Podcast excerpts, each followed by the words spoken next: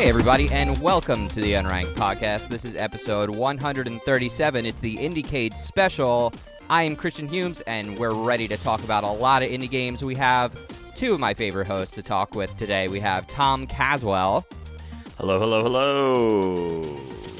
and returning guest, Emily Jacobson. Emily, Howdy! Emily, I'm so excited to have you on. I feel like we previewed this episode last month when we had you on. I know, yeah, we kind of we mentioned that it might happen. Yeah. We're fulfilling campaign promises, Christian. It was it, ca- it came together on that episode because Tom, that was when you revealed, oh well, I'll be in LA that weekend. Yeah, yeah, yeah, yeah, yeah. It worked out nicely. And so for that reason, we all went to Indiecade, and uh, now we're here to talk about it. So we're gonna kind of just jump right into that. I actually because I didn't want to forget like what all the games because we saw a lot of games. I'm recording this uh, a little late because I wanted to get the chance to have all of us on. Um, I made sure to get like every game that we saw, like their business cards. So we I, should like, definitely give a uh, shout out to Pokemon of the Week before we get stuck in. Yeah, I did. So I did do a, uh, and that's available now. Um, there is a small little thirty-minute episode with Alex and Dan where we did Oh. the listener mail and the Pokemon preview episode. Uh, just because I wasn't sure what our timeline was going to be for stuff, so I wanted to make sure that we had that knocked out. Uh, so wait, but, what number episode is this? uh, is that this- was like a that was like the the preview. That was the Okay. preview. It's like part one. This is part two, I guess. Wow, our first- interesting. Our first ever two-parter episode. Uh, do you know what Pokemon this would be? Vaporeon or Jolteon. We just did all the Eevees. We're out. Did we really? Yeah. Oh shit. Uh, then Ditto. no, we've done Ditto too. I have zero clue. So Pokemon 137 is Omanyte. Oh, okay. Interesting. Omanyte. Yeah. Which All right, actually well, now I guess that I re- people will be able to hear about that in the part one of. no no I actually now now that we're discussing this I remember that I told them we would discuss the Pokemon so I only told them what it was so I'm glad that you brought it up. Okay, gotcha. Oh, it's Lord Helix. yes, it's Lord Helix from Oh yeah, my Omanyte. God. Yeah, plays Omanyte's Pokemon, the Twitch yeah. plays Pokemon. Pokemon was the greatest thing ever. So that's actually how I discovered Twitch. I had no idea what Twitch was, but I heard this crazy thing happening where all these people on the internet were playing Pokemon together, and Lord Helix this and Lord Helix that, and I checked it out, and it was the most insane thing ever. Yeah.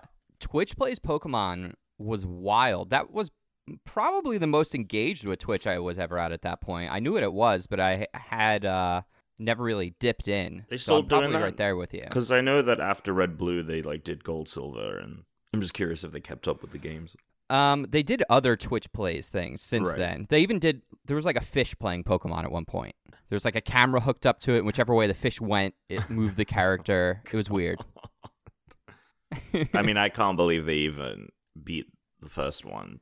That- Yeah. that's just I know. insane to me. It that seems blows like my an impo- mind. But, but it, I guess it is the whole monkey typewriter situation. like it'll get done eventually.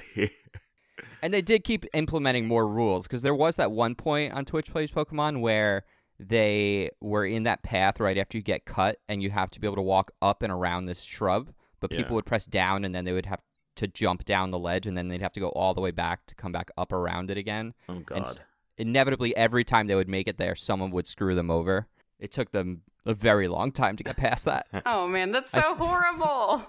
Well, they did it. They accomplished it. So congrats to them. Yeah. Oh man, I had almost forgotten all about that. That's a good call for Lord Helix. Um, probably its number one claim to fame now. Tr- Omanyte? honestly, yeah, that's is the biggest fun fact. Yeah. Oh man, I'm glad that you remembered that. I was just gonna go with um, the only memorable thing about Omanyte for me was the Aerodactyl episode when you meet the fossils in the anime because that's when Charizard appears as well. I thought that was very cool. I mean, But- I think I think that like both um, Kabuto and Omanyte are interesting because of just how they're incorporated in the game. Um, Yeah, so that they're memorable, I guess. But I was always more of a Kabuto guy. I never picked Oh, the yeah, 100%. the Helix fossil. Kabutops, That's one hundred yeah. percent. Yep, that's where I was at. Yep. Uh, although fossil Pokemon are one of my favorite mainstays from the whole series, and it's one of my biggest disappointments of the seventh generation. It was the first game that didn't have their own fossils. Interesting. So oh no way! was- I did not know that. Uh, That didn't. Yeah, it did it's- not click with me.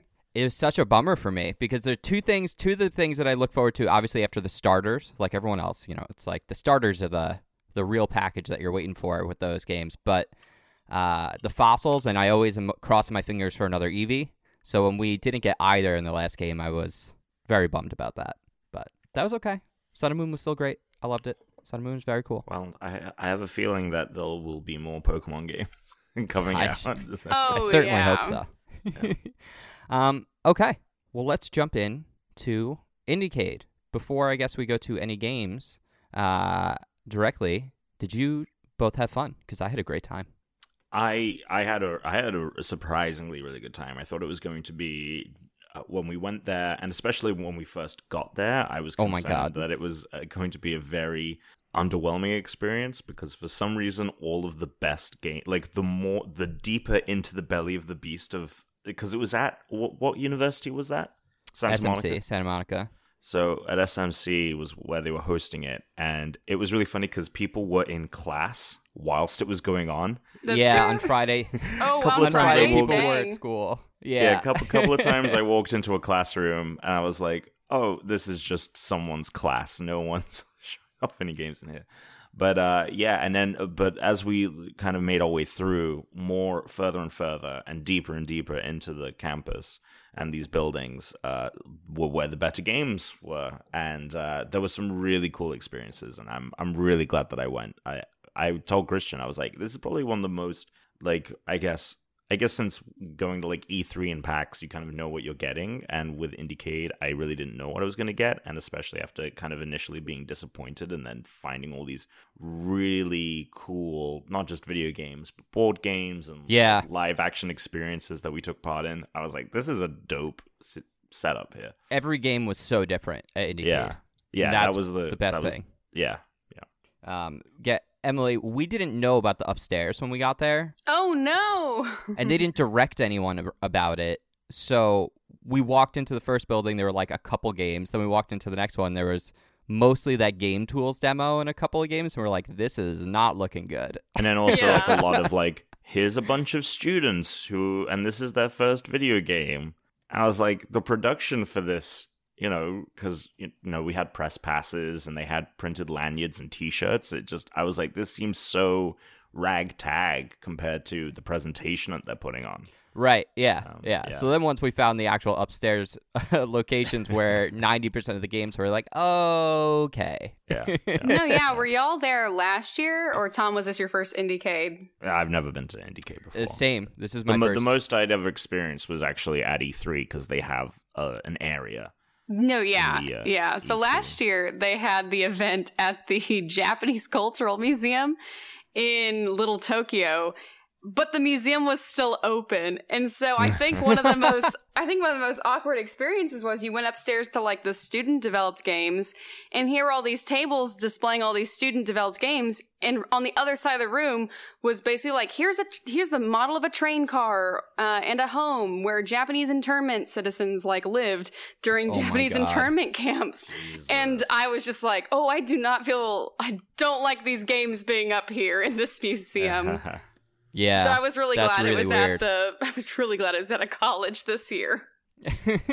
wow, that's such a strange venue for them to have. It was, I, it was, I mean, there were parts of the museum that had kind of big, they were clearly like meeting rooms. It isn't, it's like not just a museum, it's also a cent, like a cultural center.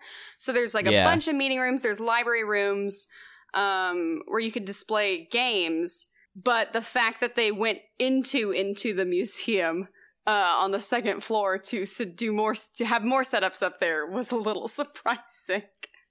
This is uh I didn't share this this story ever on the Unranked podcast, but like a month ago, I was going to record this iTice show and um there was just a lot happening in my apartment at the time, and we actually have these two little like business office centers here at my apartment complex. So I was gonna go record out of one of those. And connected to that, they actually have a big business room conference that you can rent out, like if you work from home or whatever, and you need to have like a big meeting or you want like a lot of people. Someone that lives here rented it out and was doing like an MLM event.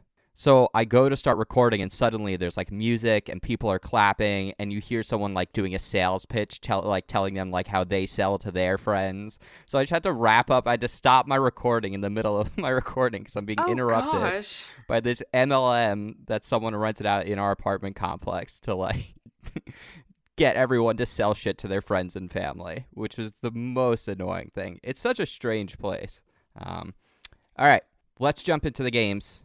Uh, I don't have any particular order about anything, so if you wanna, we can just kind of round robin. Um, Tom, I'll let you take it first, and then Emily, and then we'll come to me. Like, if you just want to think of a game off the top of your head, I have like lists of everything. So if we forget anything, I'll stay on top of it. But uh, honestly my some of my favorite experiences were actually like tabletop games that we played uh oh, there was a really cool ar game which was Yeah. kind of navigating through a maze with lasers and it used your phone so they had this space set up where you could had f- space to maneuver and you were looking down at an ipad that displayed um this this kind of maze where you had to make it through corridors and duck under lasers that was that was cool yeah, but yeah, uh, the, the the lo-fi experiences that we had were really cool. Um, there was Well, so what I was saying was like, let's let's Mhm. each let's do one game at a time. okay, so like, pick a game. yeah, okay. My my favorite game was was Blindfold.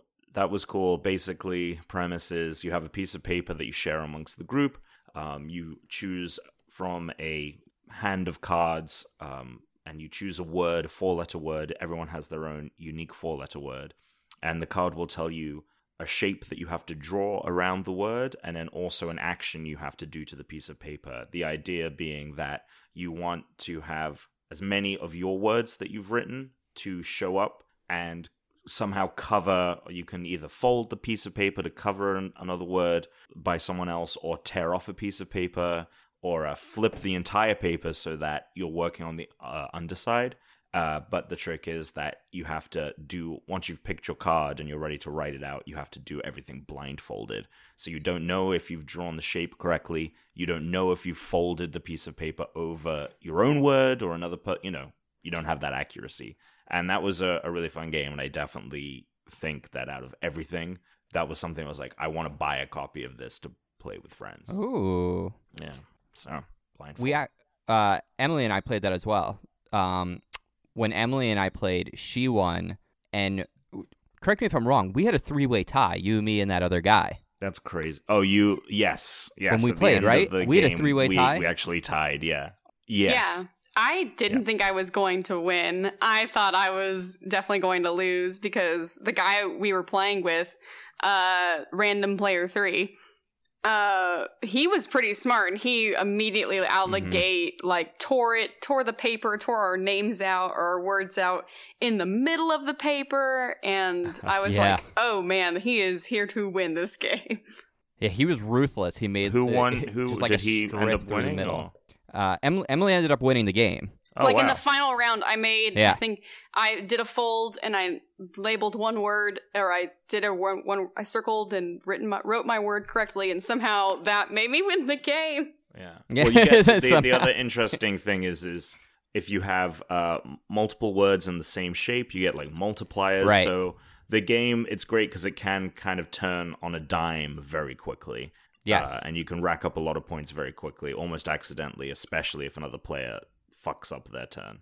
Mm-hmm. We only played three rounds, but part of me almost wishes we did a fourth because I feel like it would get really crazy in the final. yeah. Like Yeah. if you went one more, people would be Well, forced to a- try to write tiny.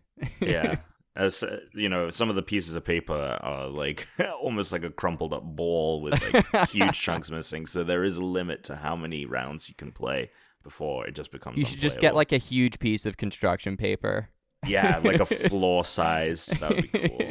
Yeah, I and really it's like yeah, that one. and it's they had like they had all the other games, quote unquote, posted on the wall behind them, Yeah. and it's a very fun game, but it's for like you're f- showing off what your game is. It's not a very pretty game because you just see No. all of these pieces of paper that are like ripped and torn and folded and crumpled and have all these weird words written all over them. I think that was part of the charm for me for sure. when uh when Tom and I got to play that game, we played with um it wasn't the developer. It was someone. It was like her, uh, their friend or something. yeah, someone yeah. someone helping the developer. She might have worked on the game as well. I'm I'm uncertain, but she said she wasn't the dev. But when Emily and I played, we played with the actual developer of the game, and he Tom was not as easy on the rules. He was very like, okay, we're gonna follow the rules pretty strict, and he didn't even play the game. He sat out. Whereas like when Tom and I played, uh, the girl that played with us, Emily, was like, okay, well they didn't draw it perfectly, but like if you're all good with it, we'll just give him the point. We're like, okay, Oh, yeah, sure, we'll be like nice about this. It was a very friendly game. That's funny. very stark difference between what Emily and I played. I'm sure. Um, I'm sure. So yeah, Blindfold, that's a good game. That's actually maybe one of my favorites too. Although I said that like after I played everything, I feel like Mhm. I indicated. Uh, all right, Emily, what would you like to talk about next? Ooh, this is tricky. Um, I'm probably gonna need to talk about Guildlings. That Oh, hell to yeah. me was a game that I I was so surprised. Like this whole this whole year IndieCade arguably I think this was the the best IndieCade year I've ever seen. Uh, having just seen it, having been to it last year, and then just seeing kind of their best at E3 for the past three years, to me this uh, this year really stuck out. And Guildlings what is an incredible mobile like RPG game that has this really fun kind of adventure time Steven Universe art style.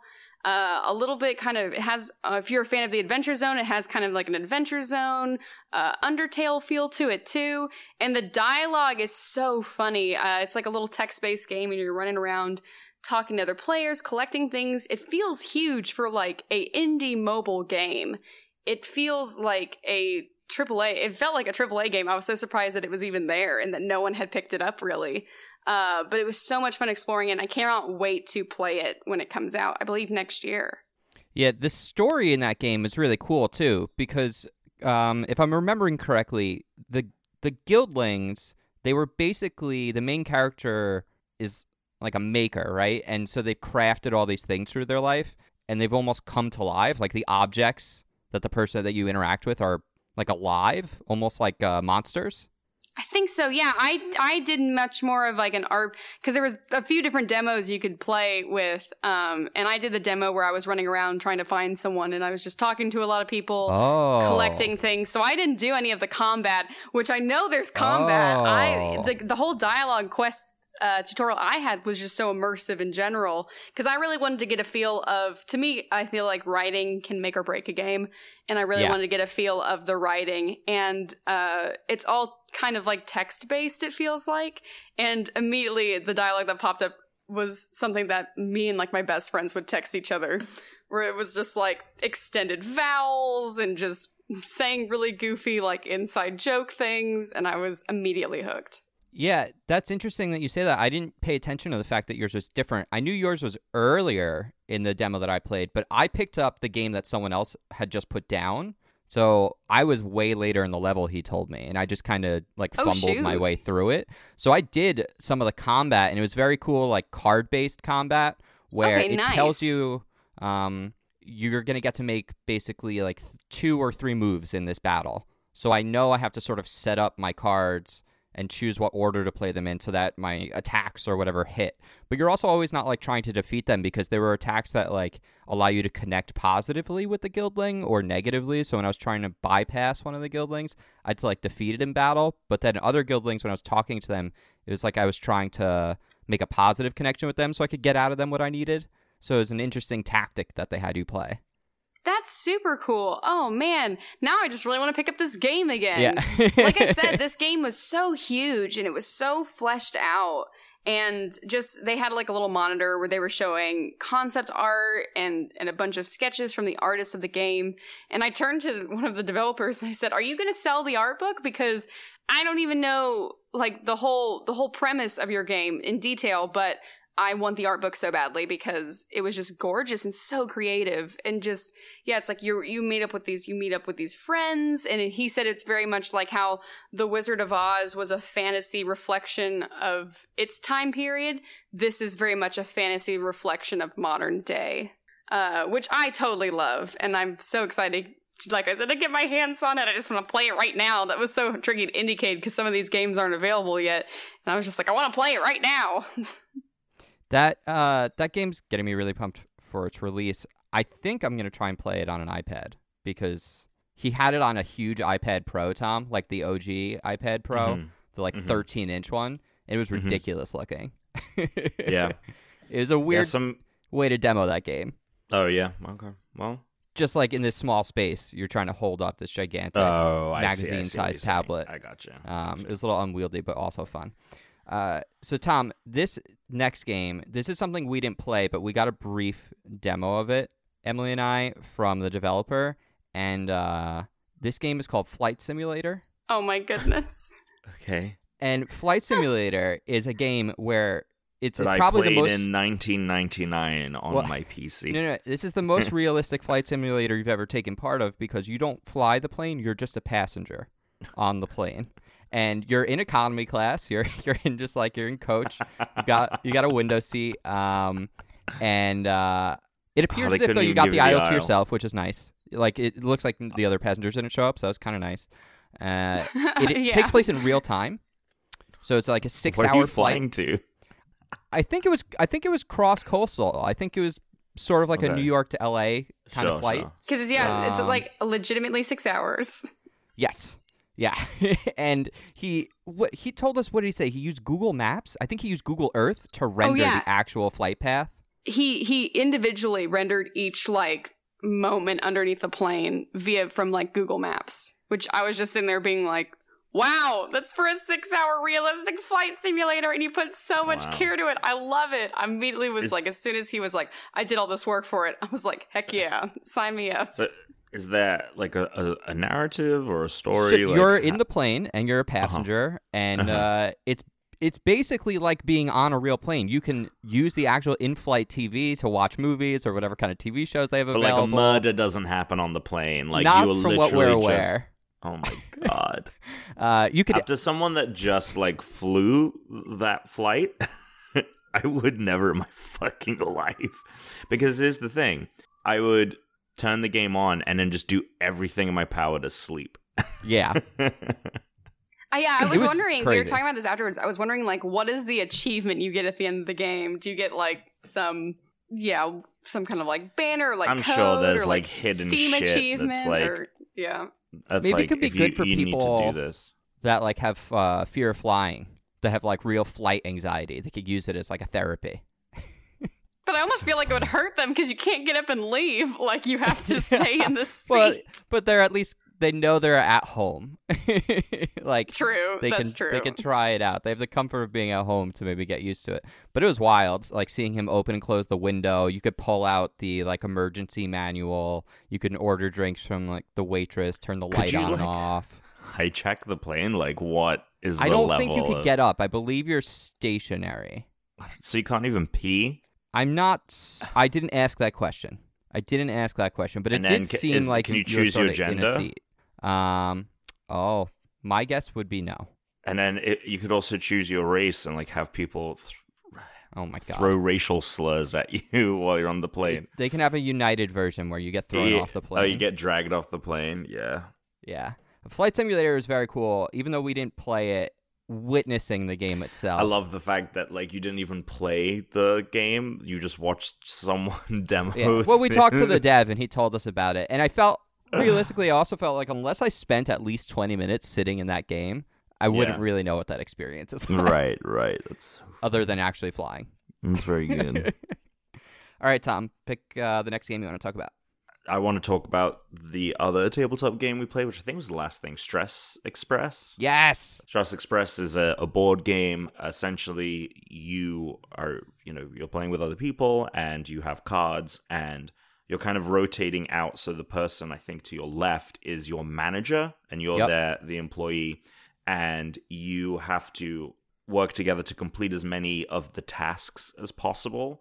And uh, once you complete tasks, you can do like fun time, which is, I mean, these things are just really simple from everything from like drawing a, a, a bunny on a piece of paper to like commending yourself on doing a good day's work, or you have to do something to your coworker. And then the idea is you want to collect as many fun time, do as much fun time stuff as possible. Uh, but the game gets harder as it goes on because a as you collect fun time cards, those translate into uh, cards that you can either a use on yourself to boost how much time you have to complete a task because every person gets 30 seconds to complete the allotted tasks or you can use it to make it harder for the other person like they have to be hopping Yeah. on one leg which was something i had to or running in place and the game just gets completely crazy because by the end of it you have like 11 tasks to do in 30 seconds and then someone will be like you, like i remember christian was like okay i'm gonna play uh, this card that gives me an extra five seconds to complete everything, and then I came in with like a one-two punch that like reduced your time by like eleven seconds. So you had, like, I can't remember the order because it was it was getting crazy at the end, but uh, yeah, it was just it was that was that was really fun. I think I I made really you. that. You had to like run in place. I had to run in place. Yeah, you I had to. I, I just stand, on one leg. Yeah, I just stand yeah, on one leg. We have a good Yeah. video clip of this. It's a very Oh, yeah, fun there's a- game. Yeah, It's a very And fun the game. ta- the tasks are, are just super ridiculous. Like this is actually this is similar to Blindfold. This is a game that I would very much want to own Oh, because yeah, I and, like, love yeah. these kinds of games, which have you getting up and doing stuff. Um, I always loved. Who, uh, do you ever play Cranium? Either of you two? Yes. Yes. Have you ever played Hoopla? I haven't played Hoopla. Hoopla. That was like an expansion of it, or like a was it like It the was- smaller version? It was like a side, yeah. It was a smaller version. It got rid of the trivia, so it was just like either drawing or acting things out. Um, and it was a much better version because there was no board and everyone plays together to beat a timer. It very much reminds me of that because it's very hectic and everyone's Yeah. like taking turns doing And it was- things. it's one of my favorite games. and it was really interesting because um like playing the game and like like i said like the person to your left if it's your turn the person to your left is your manager and it that that added like so much to the game in terms of strategizing on when to play certain cards and when to perform certain tasks because yeah, because if you screw them, then right you're if you screw someone you might get screwed in that s- screwing Right. oh my It- goodness. It's very, it's Yeah. very tricky. Um, and this is another example of like similar to when Emily and I got to play with the developer of Blindfold. It was really cool because he was very like we're playing by the rules, and it made the game a lot more competitive than when Tom and I played, which I thoroughly enjoyed. This we played with the developer, and she was so much fun. She was so into the yeah game. yeah And it's probably the best thing about Indiecade, Yeah. right? Is being able to play all these games with the people who made it because they're so excited Yeah. about playing yeah, the game. Yeah, that that definitely was uh, an overall thing I took away from the experience was the fact that like this is someone's baby and it's like one or two people's baby. It's not, you know, when you're at E3 and you're talking with developers, sometimes you're talking with like the person that's like the fucking Twitter manager, you know, they're Right. the one that, you know, and so um or at the booth, it's not even someone who works for the company. They were just hired for the event at E3. yeah, they were just Yeah. yeah, exactly. They were just hired to to help out. Um, it's like I started asking questions. They're like, "Oh, I don't really know anything about this, but I it's your Yeah. turn." I know how to restart the demo and how to tell people when their time is up. Yeah, pretty much. Yeah. So that was that was a, a great overall piece, a take a takeaway I had from the Indiecade. All right, let's go to the next game. Emily, what would you like to talk about next? All right, I am going to have to talk about Pixel Ripped 1989. Uh, this Hell is actually yeah. a game that is available that you can pick up. I believe. Is it? I think it's across all the VR platforms. I think it's for the Vive. I think it's for. I definitely know it's in the PlayStation Store for the PSVR, Yes, it is. and it is for the Oculus as well. I think. Um, but this is such a fun. If you love like retro gaming, if you love VR, uh, this is so cool. It is basically it meshes kind of like 1980s handheld side scroller, and then oh man, I don't even I don't want to give it away, but I just want to talk about it because just the delight and surprise of basically playing. I'll kind of give it away right now.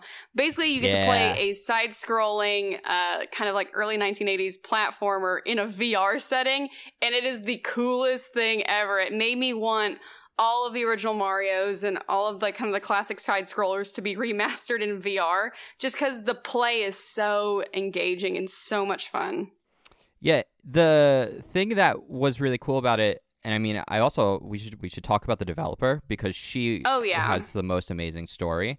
But the thing that was really cool in the game was when you play those 2D games, Tom, you play them on like a virtual Game Boy. Mm-hmm. And my favorite, I don't know, Emily, what your favorite part was, but I think my favorite part of the game was when I was the classroom setting. You're in a classroom, and I have to try to beat the level on the Game Boy. but I also have to hide it from the teacher. So I have to like time looking down and playing the game, but not also dying in the game, and then looking up around the classroom to make sure it's safe or try to make a distraction so the teacher's not looking so that I can get back It to was playing the very stressful in like a good video game stressful kind of way. Yeah, it was super cool. Um, but the de- the developer, she has this amazing story. She's from Brazil, and I she has it's it sounded like it's at le- around 50-50 female like led. Um, and she's been developing this game for the last four years, and she's got this Mhm. very strong like feminist story about the game and about how like it was she she made a point about a lot of people found it strange because there's so many you know men who play these games when they look down and the main character was a girl. And I'll say it was interesting because I had not played a VR game. When I looked down, I was like, oh, I have like a skirt. Like this was a different experience. Yeah, you're like a schoolgirl, like a skirt, little knee socks, and like you're like an eight year old sitting in cl- or a ten year old sitting in class.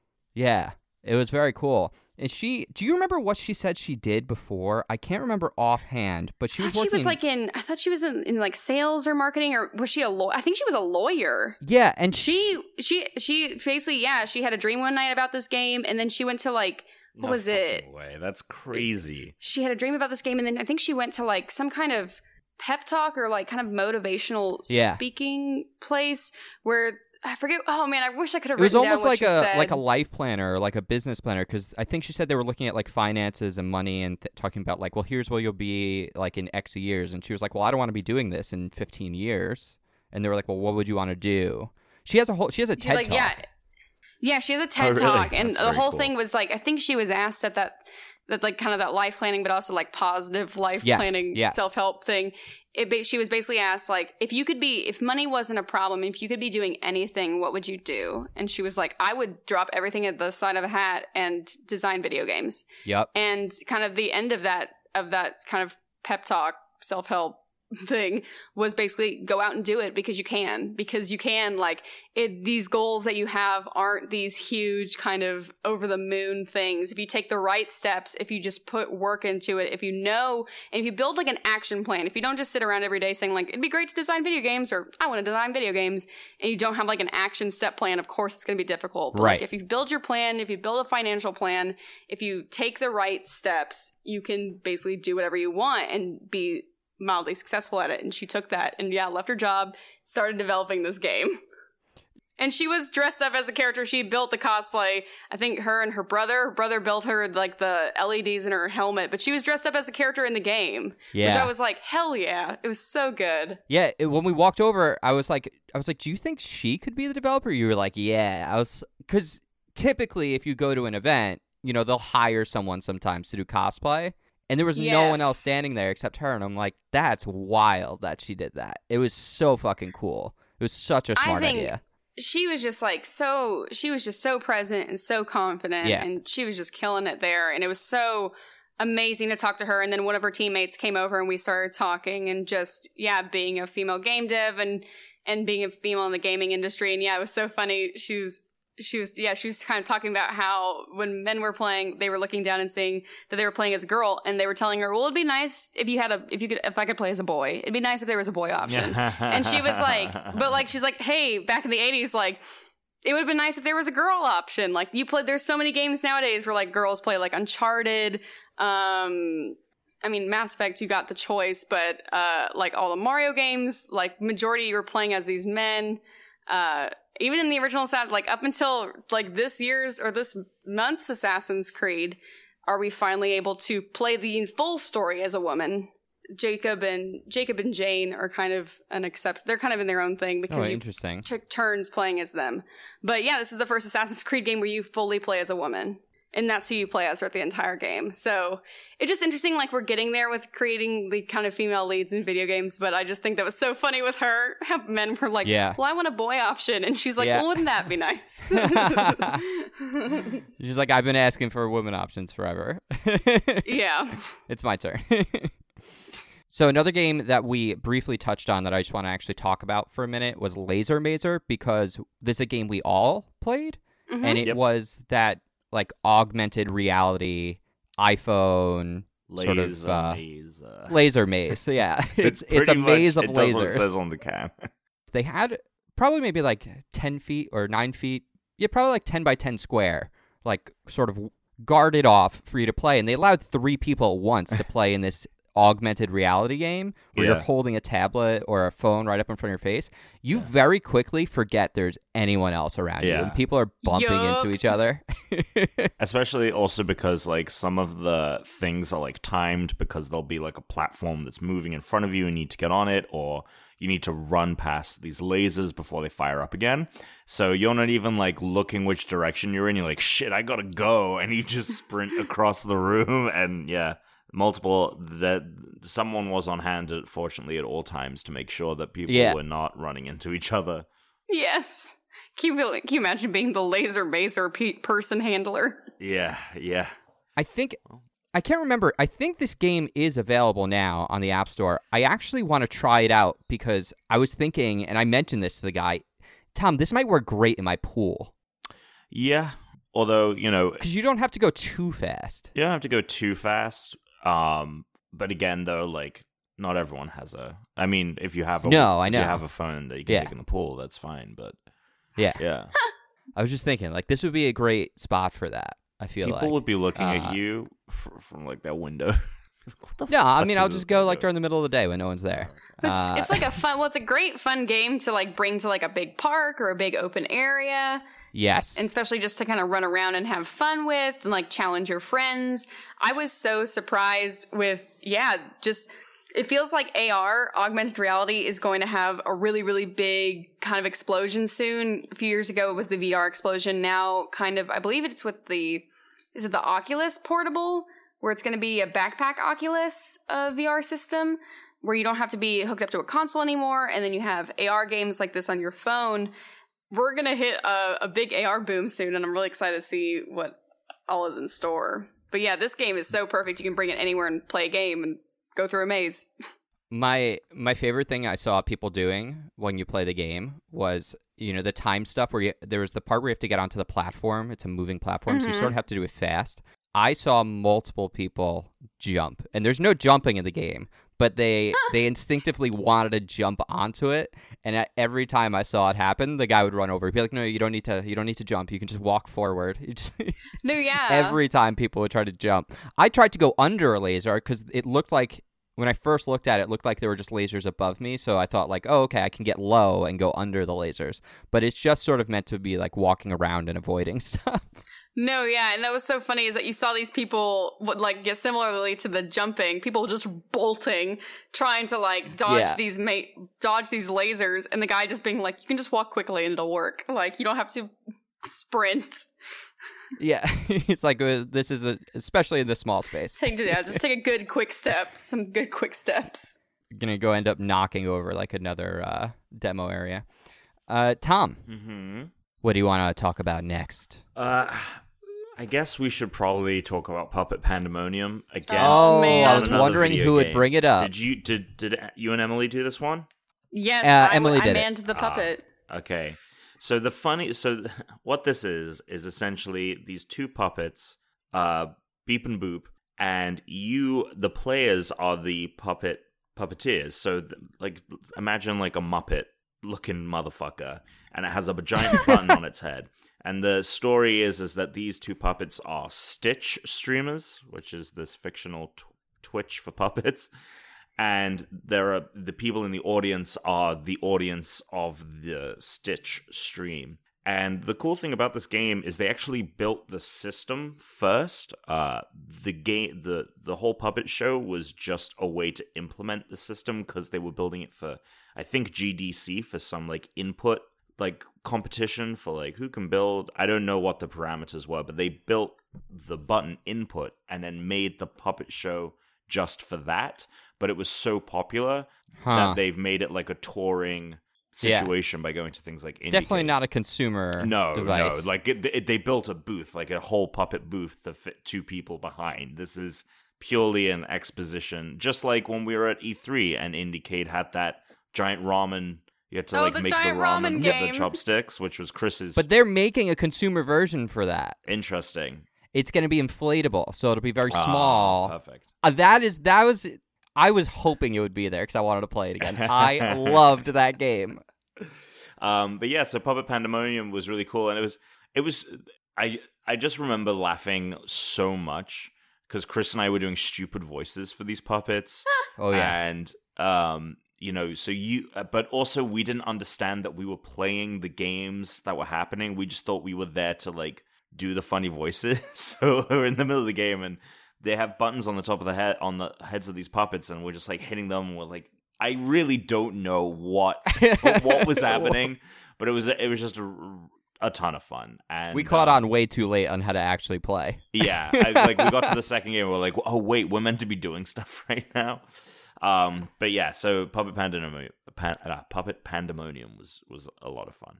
You uh I don't I don't know if you mentioned it, but there was the huge controller they have in front of the stage. Yeah, so people, so there's like four people in the audience, and they each get a button. Again, I don't know Yeah. what. Well, it was so I oh, figured they it out. two buttons. Yeah. I figured it out when Emily played, and Okay. then it finally made sense to me. okay. Um, because it was it was so tough. The experience I ended up really feeling like I had while playing the puppet was I was reading all these things, but I wasn't taking in anything I was reading No, because no, I was no. trying to I was trying to put on a performance. I wasn't actually paying attention to the things I was Yeah. it was saying. Granted, there and- not a real deep narrative going No. on, so it was easy But- to not pay attention to that. But the four people, they had a red button and a blue button each. So they all had four but they all had two buttons and we were like a red and a blue puppet. Uh and we had to actually play the game. So in the first one we pressed the button to jump, in the second game we pressed the button to shoot, and in the third game we pressed the button to like dash or something Mhm. like that. And so we had to time that and based on like how we were doing or performing, they would either like side with the blue or the red people to help us out. But we had to actually press the button to jump. So Tom and I were like yelling at everyone, like jump, jump, thinking Yeah. they're pressing the jump buttons. And you're like, why isn't Not the how it's character on the video game jumping? Yeah, no, we failed. We failed big time. Although there is no fail state in the game, you just kind of That's true. yeah. It was it was more of a presentation than anything, and I just thought it was so charming. Yes. Yes. Uh okay. I guess the next game, Emily. Ooh, okay. Um, let me definitely gonna have to talk about accounting plus. Ah, Oh, I got to watch you play this. Okay, I want to hear about your so experience. this is a VR game that Justin Roiland helped develop. And it is so goofy. It's it's basically it feels very Rick and Morty meets those um those kind of computer simulators meets the Stanley Parable. Um, or sorry, those job simulator ga- VR games meets the Stanley Parable. Uh, it is so funny. At the very beginning, you pick which Rick and Morty meme that will determine your exploration into this VR game. I don't know how much uh, power picking which meme uh, has, but it's so goofy. You do a few different tasks, and from what I understood, you just do a few different tasks in kind of each of these weird levels. And uh, I did have to pull myself out of the game because I went from doing this kind of like I was in a back alley with these really cute like little bunny and chipmunk frog characters who were who had like a gang and that they were I had to prove to them how tough I was. And I threw a brick through a window and they're like whoa whoa whoa you're you're too intense for us. And apparently if you stick around long enough the cops come and there's this whole dialogue scene with the cops but I didn't see it because I grabbed the goggles you basically try to find the VR goggles in every level to keep trying to find the accounting program in the VR world. Uh, but then I landed in this really creepy dungeon with this very creepy blob creature, and I looked over the side, and there was a really creepy picture of a clown that said leader underneath it, and I immediately just took off the goggles. Because I did not want to become, I did not want to become this freaking out, terrified VR person in the middle in public. I was like, you know what? I, I got a really good sense of the game definitely not scared, definitely not freaked out, and trying to get out of this VR experience. that game had one of the biggest lines there. It was a very good looking VR title. Oh yeah, it is so goofy too. I wanted to jump in, and then while I was watching you play, I realized also with like so much narrative, that's one of those games that you really got to dedicate some time to. I Mm-hmm. I really that's a title that I wish I had a VR setup at home for because that one looked really fun. Um, that's very cool. I'm glad that you got to play that. Tom, Me did too. you ever did you play that yet? accounting plus. Yeah.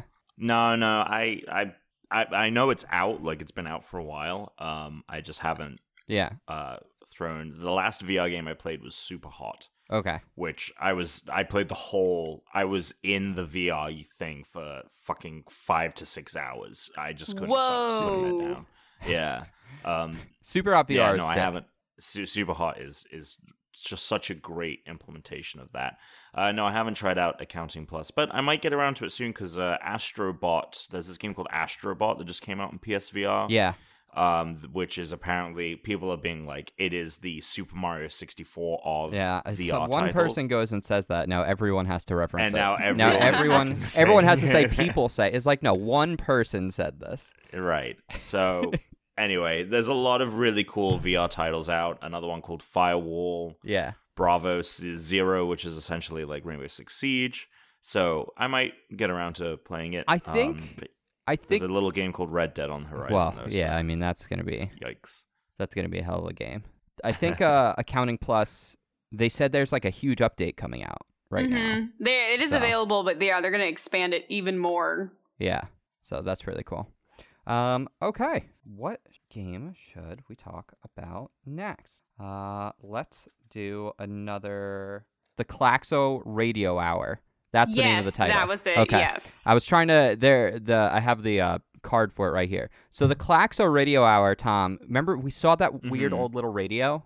Oh yes, yes, yes. So Emily Yeah. and I talked to the developer and watched some other people play it. It is Mhm. a interactive radio drama. So it's a bit like a RPG that you're playing along with and it's being played out in front of you and it's a mystery. The radio was really cool because he, they modified this radio that they went and they sort of bought this old-fashioned radio uh, so that the lights and everything work with like what's being played and you sit there. it's a little Target radio. I have it. It's like a little spooky Halloween decoration from like three years ago. It's amazing that you have that radio. I couldn't I don't recognize that. that. I was like, that's my Target radio. Does yours do the lights on yours move with the sound or is that something they did? Um, it kind of it was programmed like there's in mine it's different colored bulbs. It's kind of like rainbow bulbs. Ooh. And there's like a little dial, and you can go to each spooky station, and it kind of reacts to whatever station you're on. oh. Where it's like it can kind of react with the, the bulbs light up with the voices, or the boy, or the bulbs light up at like the end of like a spooky story. Whoa! And you see like you hear like a lightning crash, and all the bulbs flash. So I'm sure, yeah, they just had to go in there and program them and to their own audio and whatnot. Yeah, they have. I think they almost have like a demo of it. Like you can check it out on their website, and I believe, like, I mean, obviously they're not going to go and buy Target radios and try and build and sell these like props. But this can be also then you can just take the audio game and turn it into like an app. So, because we asked them like if they had sales plans for that, and um, I believe that they said there's plans for doing sort of an app with it because it's basically an audio game that you play along with. Uh, but obviously, to have that radio would make it more difficult, which is why like IndieCade is so cool because of all the props, like all the little things that they can bring to these small areas that would be unfeasible to do in a larger scale. You get to like go check these things out. Um, so that's really cool. I like the Claxo Radio Hour a lot. It was uh, super weird and different. So, moving on, Tom, what you got next? I really liked uh, the Brick Breaker game that they had set up. Oh, Drawkanoid. it's- like What's it called? Arkanoid, Arkanoid, but instead they changed it to Drawkanoid. So it's essentially a brick breaker, but in the lower third of the screen, I'd say, instead of you know you're moving a um, uh, platform from side to side to bounce the ball, you're actually drawing the platform um, Yeah. as the ball is returning. So um, once you hit it, it goes into slow motion on its way back, and then you can decide the angle and the size and the um, um, yeah uh, placement of the uh, platform. Yeah, the bar. And uh, yeah, it's it's it's really fun. The game feels really good. Like the speed of everything, like it moving. Like once it bounces off, it goes really fast, and then on the r- return, it um it, it slows down.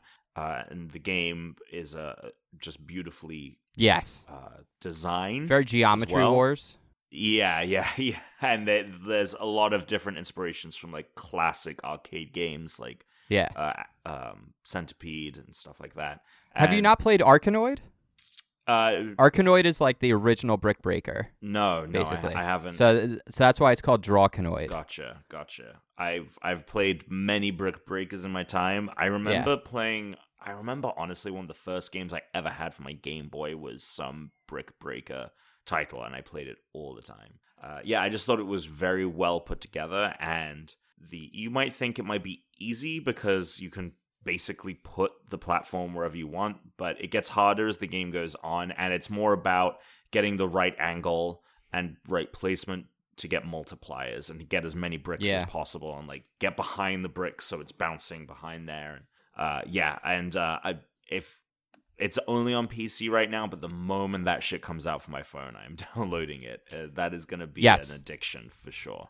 I we got to play it on the computer, and I don't think it's going to be nearly as good on the computer as it will on the phone. No, because drawing the little bar will be so much easier on your phone. Yeah. Also, like I've played Brick Breaker games on the phone, and it's always like you're either sliding back and forth or you're sort of like moving Right. like like buttons, Mm. and they're they never felt right.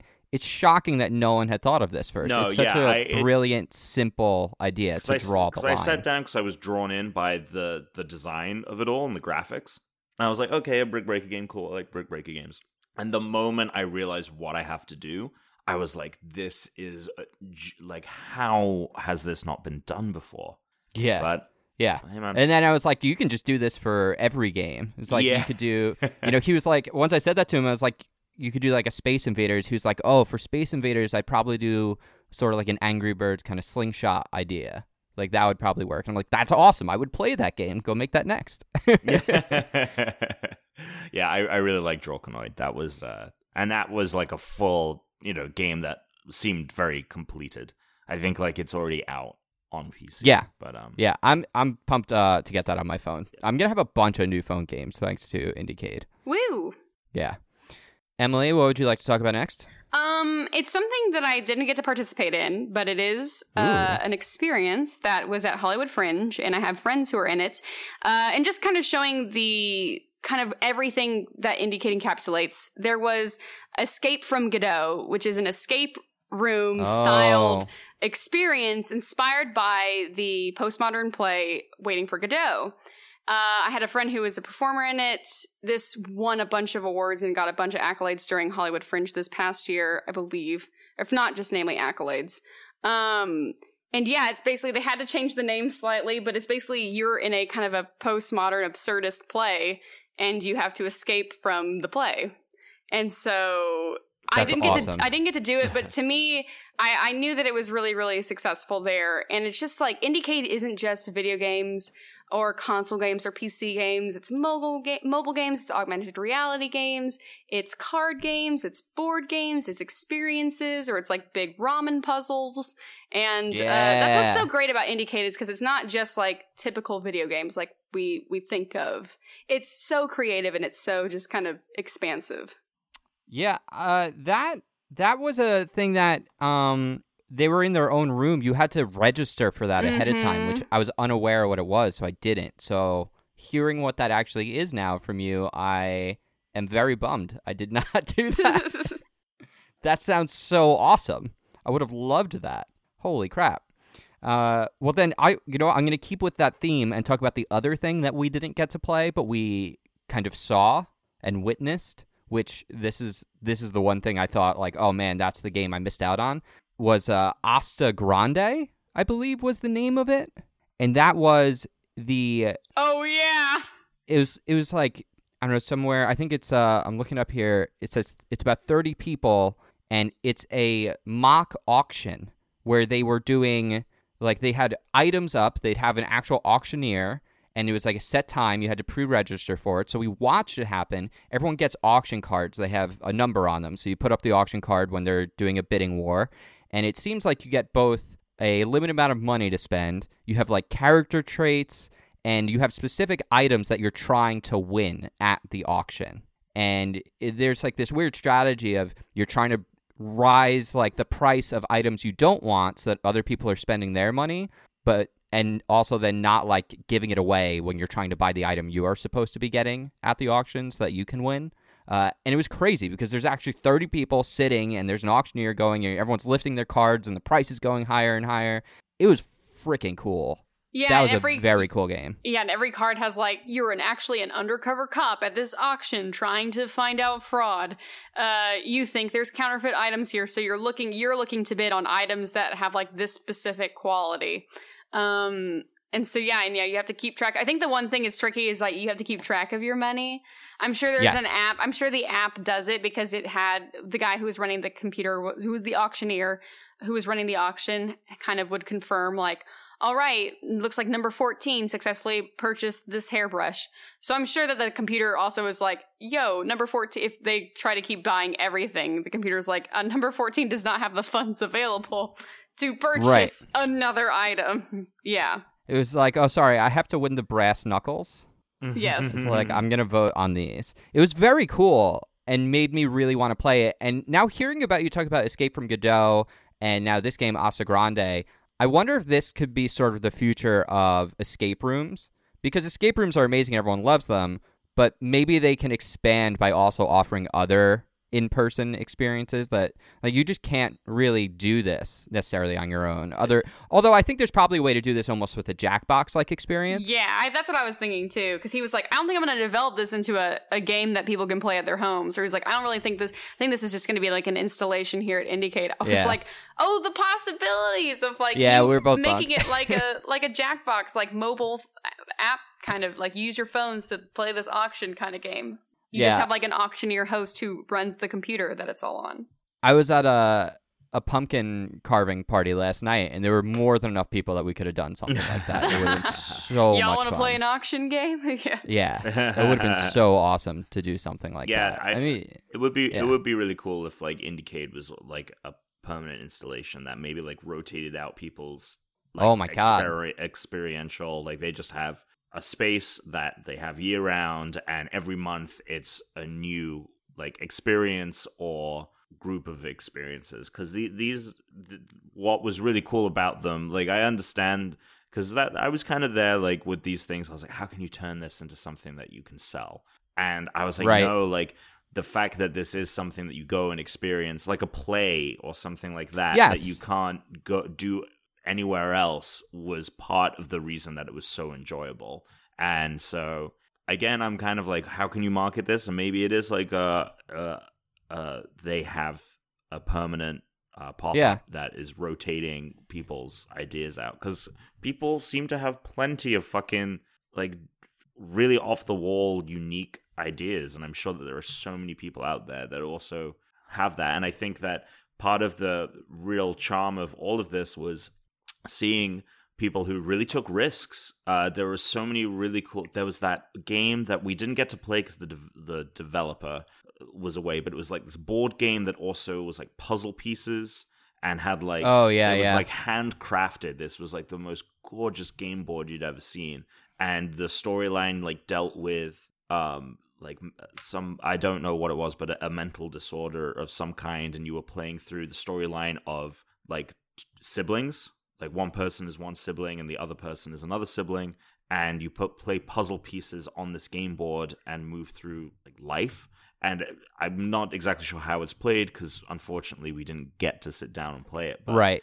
it just I, I want I want more people to see that people are creating these things so that they you know people might have like a really good idea that they're like ah no one's interested in that or there's nothing that I can do with that to make money or make you know it profitable and follow the example of uh of that life um coach who was basically just like I'm just gonna make it because I want to, and I think that that is something very. It was a very Like Ripped, inspiring yeah. experience for sure.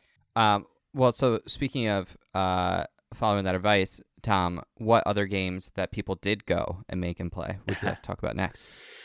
Um, I don't know. Everything else I think was like just kind of like um cool to. There was that one game that we played that was um a, a rhythm game where I don't even know how you describe it, but oh, beats and shapes, just beats and shapes. beat, beats and shapes, and you're playing as you're playing as a uh, a shape, and uh, there are shapes appearing on the screen and moving to the rhythm of the music, and Oh, sorry, it's just shapes and beats. I said that backwards. um and um or ev- basically you don't want to touch anything that's pink anything on the screen that is like this hot pink color is going to deal damage to you and yeah, Yeah. it's just appearing in uh in time to the music and we had a little trouble because they had they had it on this giant it was pr- i think projected onto this giant screen or it was just a giant No, that was just like a like a 80 inch TV. Yeah. and we were standing like three, four Yeah, feet we away. It was way too big. to the point where like your peripherals like was still just screen and i wish we had Yes. it been it had been either a smaller screen or we could have stood further back but it just made it so tough to comprehend everything that was uh, appearing and happening on screen and the speed of it all but uh, that is definitely a game where i would love to again sit down with a friend and like play Yeah. co-op couch co-op with The music was really dope too. oh yeah the soundtrack was was really cool Oh yeah, but just trying to. I remember watching people doing it and just trying to keep up with them and being like, okay, wait, wait, what? Where are you? wait, oh yeah, there's all these lines happening. Oh, oh uh i mean either- does anyone have anything else to say about that game Uh, I don't. Okay, uh, Ten Tendar was fucking hilarious. The Oh, Tendar. yeah, so you played it at E3. Yeah, I played that with Patrick at E E3. Yeah. Um I mean, uh, go ahead and talk about it cuz I think you know more about it than I do, like what was actually going on. Um. Okay, so You Tendar. got some great photos because of it. Tendar's almost like so when I played it at E3, it didn't have half the game that it has now. But Tendar back then was basically like a Tamagotchi like pet that you would create with a partner. So you and a partner would essentially be its parents, and you would look at each other while holding your fingers on the phone on the device. You'd each be holding half the device. You have to like stare into each other's eyes and make like weird faces and emotions, and then you'd have to look at the camera and it would tell you to make like X, Y, and Z emotions, yeah. and then how it reads your emotions, it would build the personality for your fish, and then your fish has now been birthed through your connection and your personalities. uh, but it's as weird as it sounds. yeah, where was, it was this game? It was actually right next to Just Shapes and Beats. It was behind the just shapes and beats. Like you turn around. Oh, man. right there. It was very strange. Um, and when I played it with Patrick at E3, that was the whole game. But now there's a whole sort of uh, Hatsune Miku like part of it where your fish actually lives in the bowl and you can tend to it and feed it and upgrade its tank. And there's way more that you could do with it now. Back then, the only other thing you could do is sort of scan people, and the fish will make little quips about people's faces and what their emotions are telling him but now there's actually like way more game to it, which was not existing before. Um, it was a very weird but also fun experience to do. Uh, I got one of my favorite pictures of Tom ever making a, I think, scared face. Uh, it's incredible. It was a very good time. Very good time. Uh, Emily, I'll let you take the next one. Let's see. Um, let me look at my list. Um, sorry, one second. No, you're good. Ooh, I'm gonna have to take a, talk about lost words. Oh hell yeah! So this Another is phone game. yeah, another mobile game. Hey, why not? I'm all for it. I just need like an iPad that's just solely dedicated to mobile Yeah. games. But this is a really fun uh, game if you really love puzzles, if you really love uh, literature. Basically, it takes kind of popular uh, open open rights properties, like so, like Jane Austen and a bunch of kind of these classic novels, and in each chapter you have to solve these kind of different word puzzles. You have to either have to put the word from like the bank and put it back into the passage or you have to like descramble the words. Um gosh I'm, I'm blanking out on a few of them but it was such a fun like reading based mobile game that like we were doing it the first the kind of the demo we got to do was for pride and prejudice. And just Yeah. playing this game i was like oh i want to go back and read pride and prejudice. That's right. It's such a i love that book. And because you're reading passages from it again.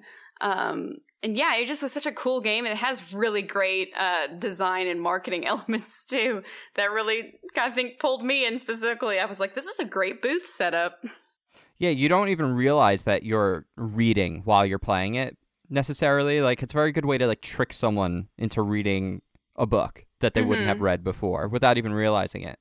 Because it, I thought it was way too easy at the beginning. I'm like, I don't know how this is going to be fun because it was they give me a sentence and I'd have like two blank spots and I'd have maybe two words and I have to just make sure I put the right word in the right blank spot. But then suddenly the sentences got a lot more complicated and I had like eight blank spots, and I was like, okay, wait a second. So if this word goes here, then that word has to go there, and then And it's on a timer too. yeah, it suddenly got a lot harder, and it was really fun. It also looked gorgeous.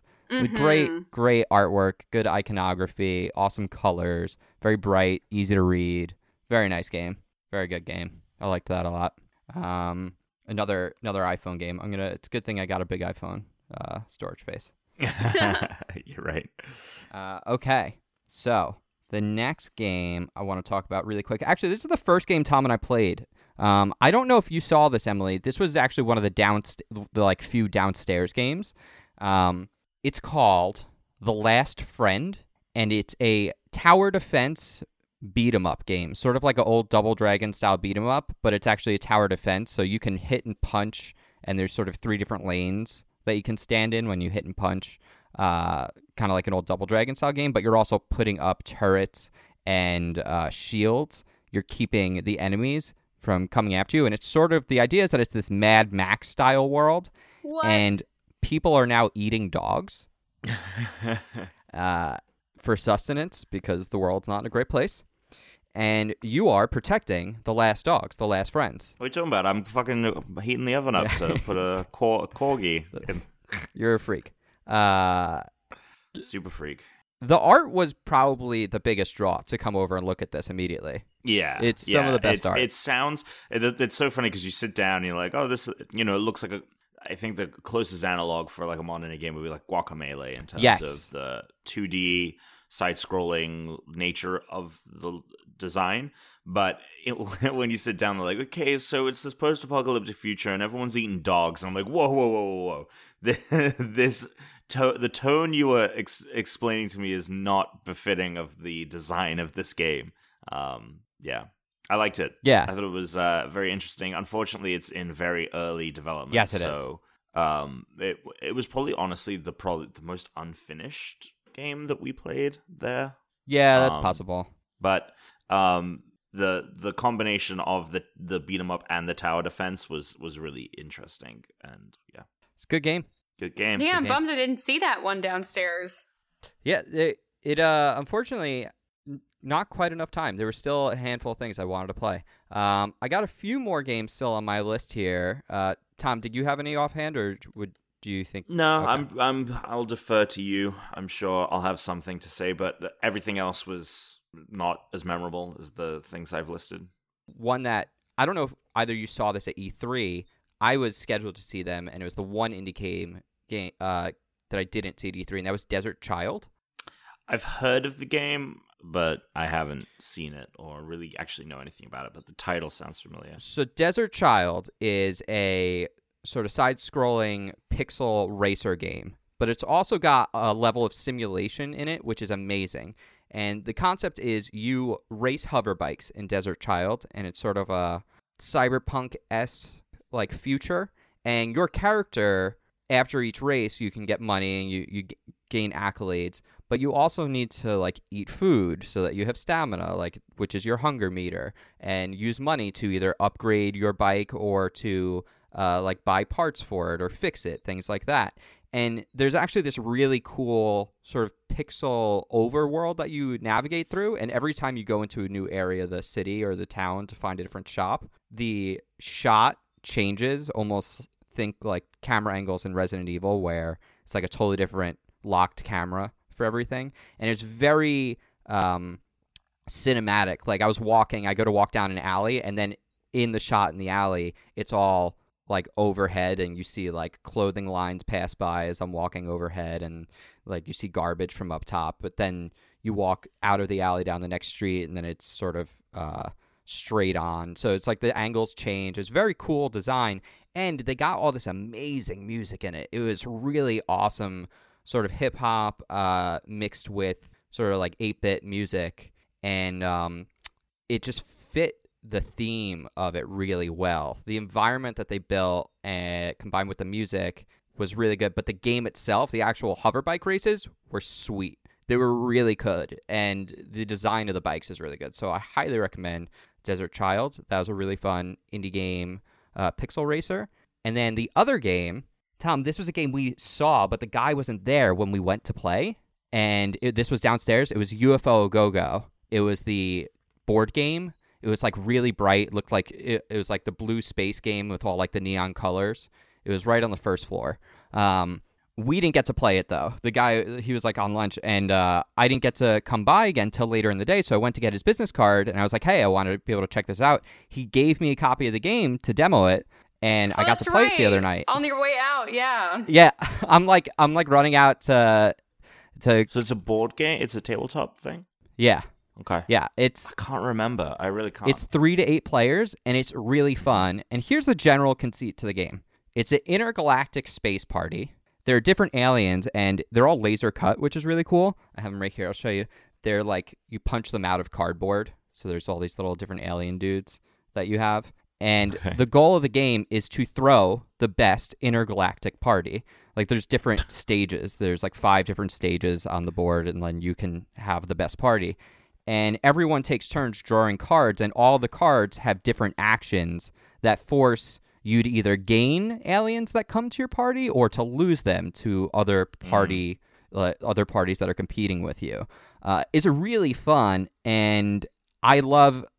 I mean, I think with all tabletop stuff, there has to be a, a real level of simplicity, and I felt this Uh-huh. title had the perfect blend of complications in the actions of the cards so that like the game isn't going to be the same thing over and over as Yeah. well as there was like a very low barrier to entry it's just a matter of whoever in a, in a number of ways it is who scores the most points and there's a lot of moving points throughout the game but it's all delivered in this really fun veil of throwing an alien party it's like you're it's like you run the fun. best star wars cantina in a right.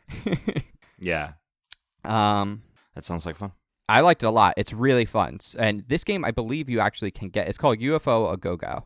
Um, the there were two other games. Emily saw this one, but you and I played it. It's not even. This was another experience, but the eight, the Octo controller, the eight player Oh, NES yes. controller, Yes.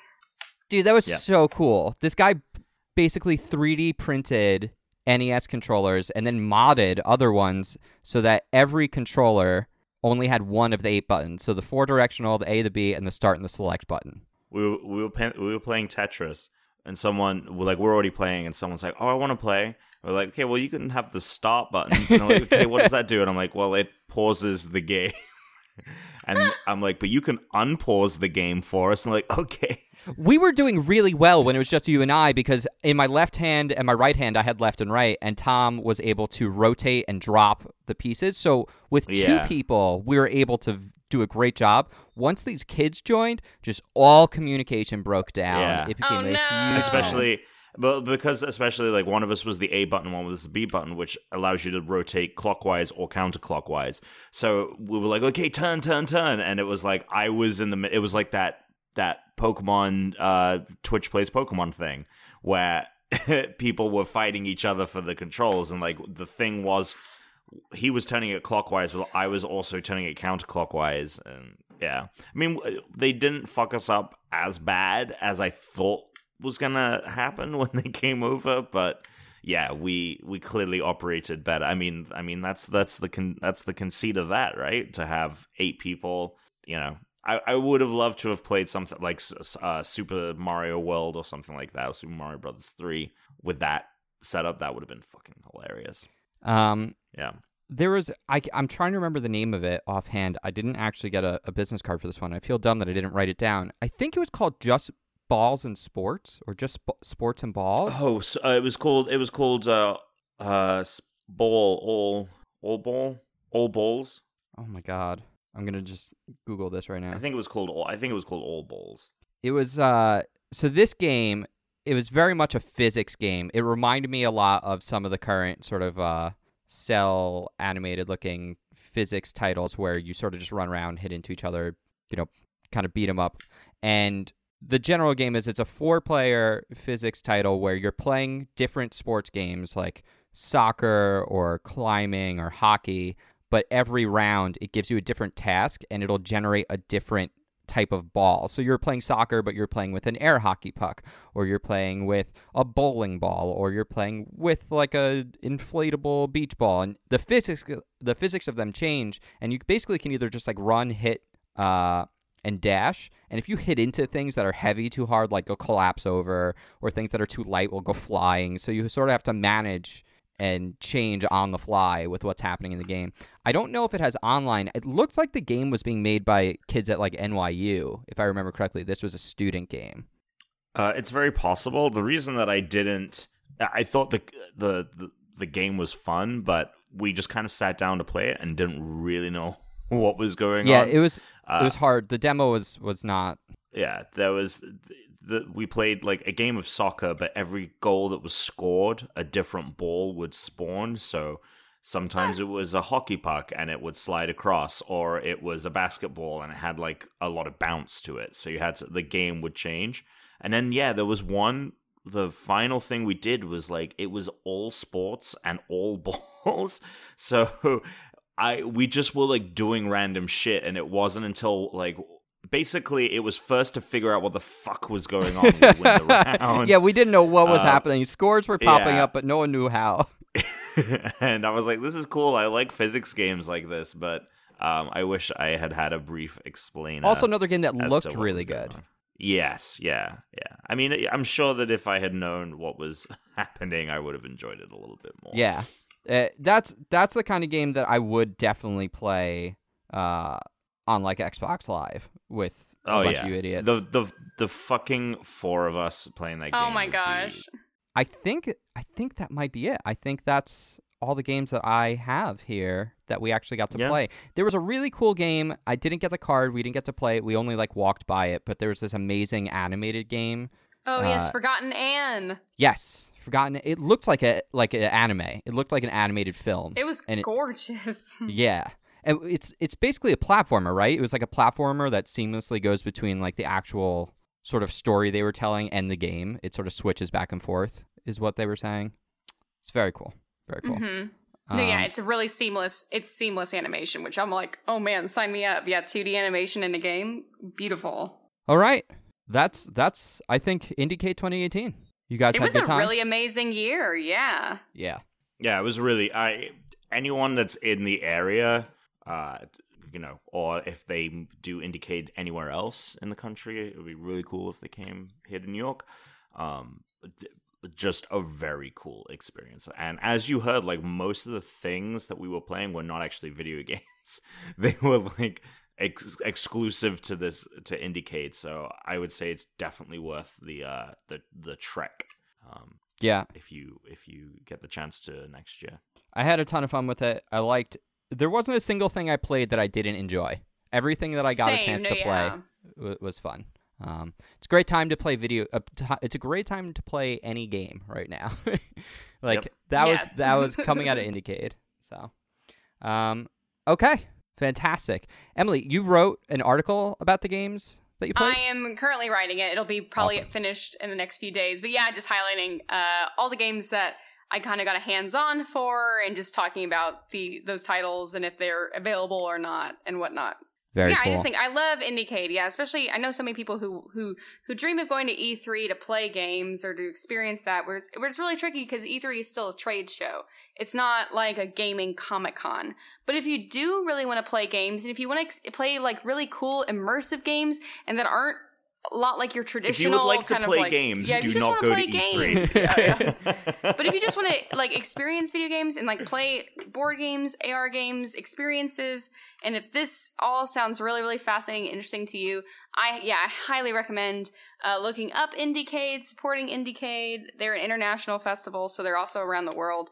Um, and yeah, hitting it up at yeah, if you're in California, or hopefully, yeah, they I feel like they should go They- to New York. You think they? Sh- hopefully, they do have like a little event of some kind. I think I think they do. I think there's a an IndieCade outside of LA as well that they Okay, do. good. Uh, I believe that they travel to events from time to time. Um, so you should check it out. But it is unfortunately like pretty much the major metropolitan areas. So. Yeah. All right. So if people want to check out your article when it's posted or keep up with you, Emily, how can the folks at home do that? You can follow me on Twitter at frankly underscore Emily, on Instagram with an extra underscore after Emily, and then I write for Geek Girl Authority, so follow Geek Girl Authority on Twitter and Instagram, and you can also check them out online. And yes, my articles are posted in the video game section, so check those out.